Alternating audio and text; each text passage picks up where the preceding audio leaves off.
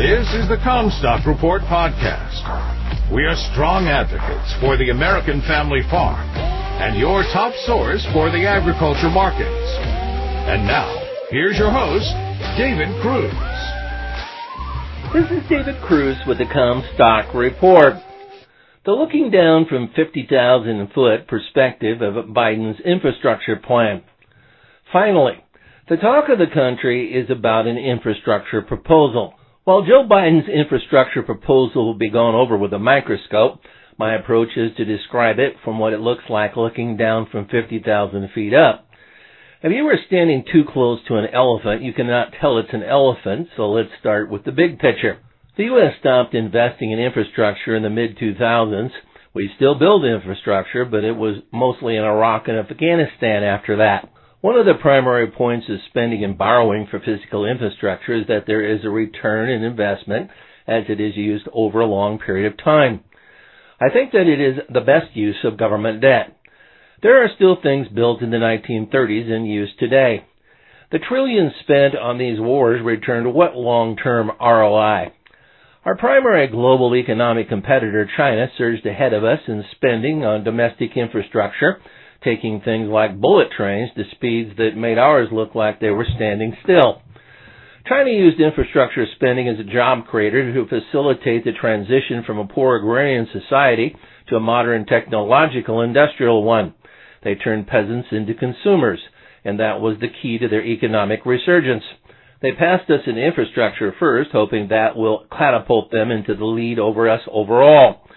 I think that it'll take more than that, and then only if we do not respond in kind and let them. The politics of infrastructure spending is difficult. It was a lot easier to pass a tax cut and make believe that the money would be invested to grow the economy in the ways that we needed. It has since been proven that the private sector is not predisposed to invest in public infrastructure, or it would have been done. It takes government direction to manage the flow of investment in the best direction for the benefit of the country. It will be built by the private sector under federal guidance, maybe along the lines of the Warp Speed vaccine development. Infrastructure spending has been used by government as economic stimulus. FDR pushed the construction programs that helped put America back to work from the Great Depression. Many even then opposed those programs. It took World War II to finish the job of that economic recovery.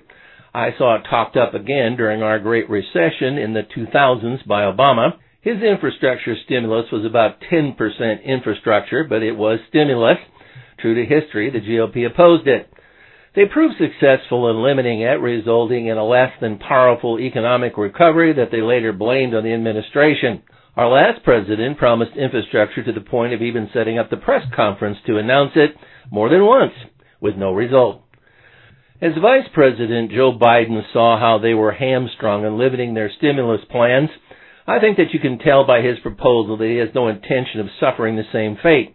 He is going to have the most robust economic recovery that they can get, approved by the Senate parliamentarian in a 50-vote Senate. You can argue what percentage of Joe's infrastructure bill is physical infrastructure and what is socialism, but it is 100% stimulus.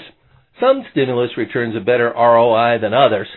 The 50,000-foot view of Joe's infrastructure plan is more like China's than most appear cognizant of. China used massive infrastructure spending to lift hundreds of millions of their poor from the dregs of agrarian poverty to become consumers that added to China's GDP. It had the impact they intended in China. Joe's plan is not that dissimilar, as it does have reducing economic inequality in the United States as one of its primary objectives. That is also not unlike FDR's narrower infrastructure plan, but expounds upon it. Joe's COVID aid and infrastructure bills are every bit as much social economic engineering as was China's. As in the 1930s, there will be stern ideological resistance to this kind of social economic policy endeavor. The arguments against it are that it will be done with borrowed money and tax hikes with too much government. Business doesn't like higher taxes or higher labor costs. The arguments in favor are that it fixes needed physical infrastructure, roads, bridges, mass transit, and so on. It will produce jobs if coordinated with the private sector. More of these jobs are hands-on. It will offer a broad boost to employment encompassing all levels of the economic strata. The crux of this report is to describe what the Biden economic plan looks like looking down at it from 50,000 feet, This plan is very much the opposite of the track that we've been on for the past few decades, taking us in a different direction as far as 50 votes under reconciliation rules in the Senate will take us. You've been listening to the Comstock Report. For more information on marketing opportunities, contact us at Comstock.com or call 712-227-1110. For a more complete version of the Comstock Report with hedging strategies and trade recommendations, subscribe on our website at Comstock.com or reach out to one of our risk management specialists about how we can help you protect your profits.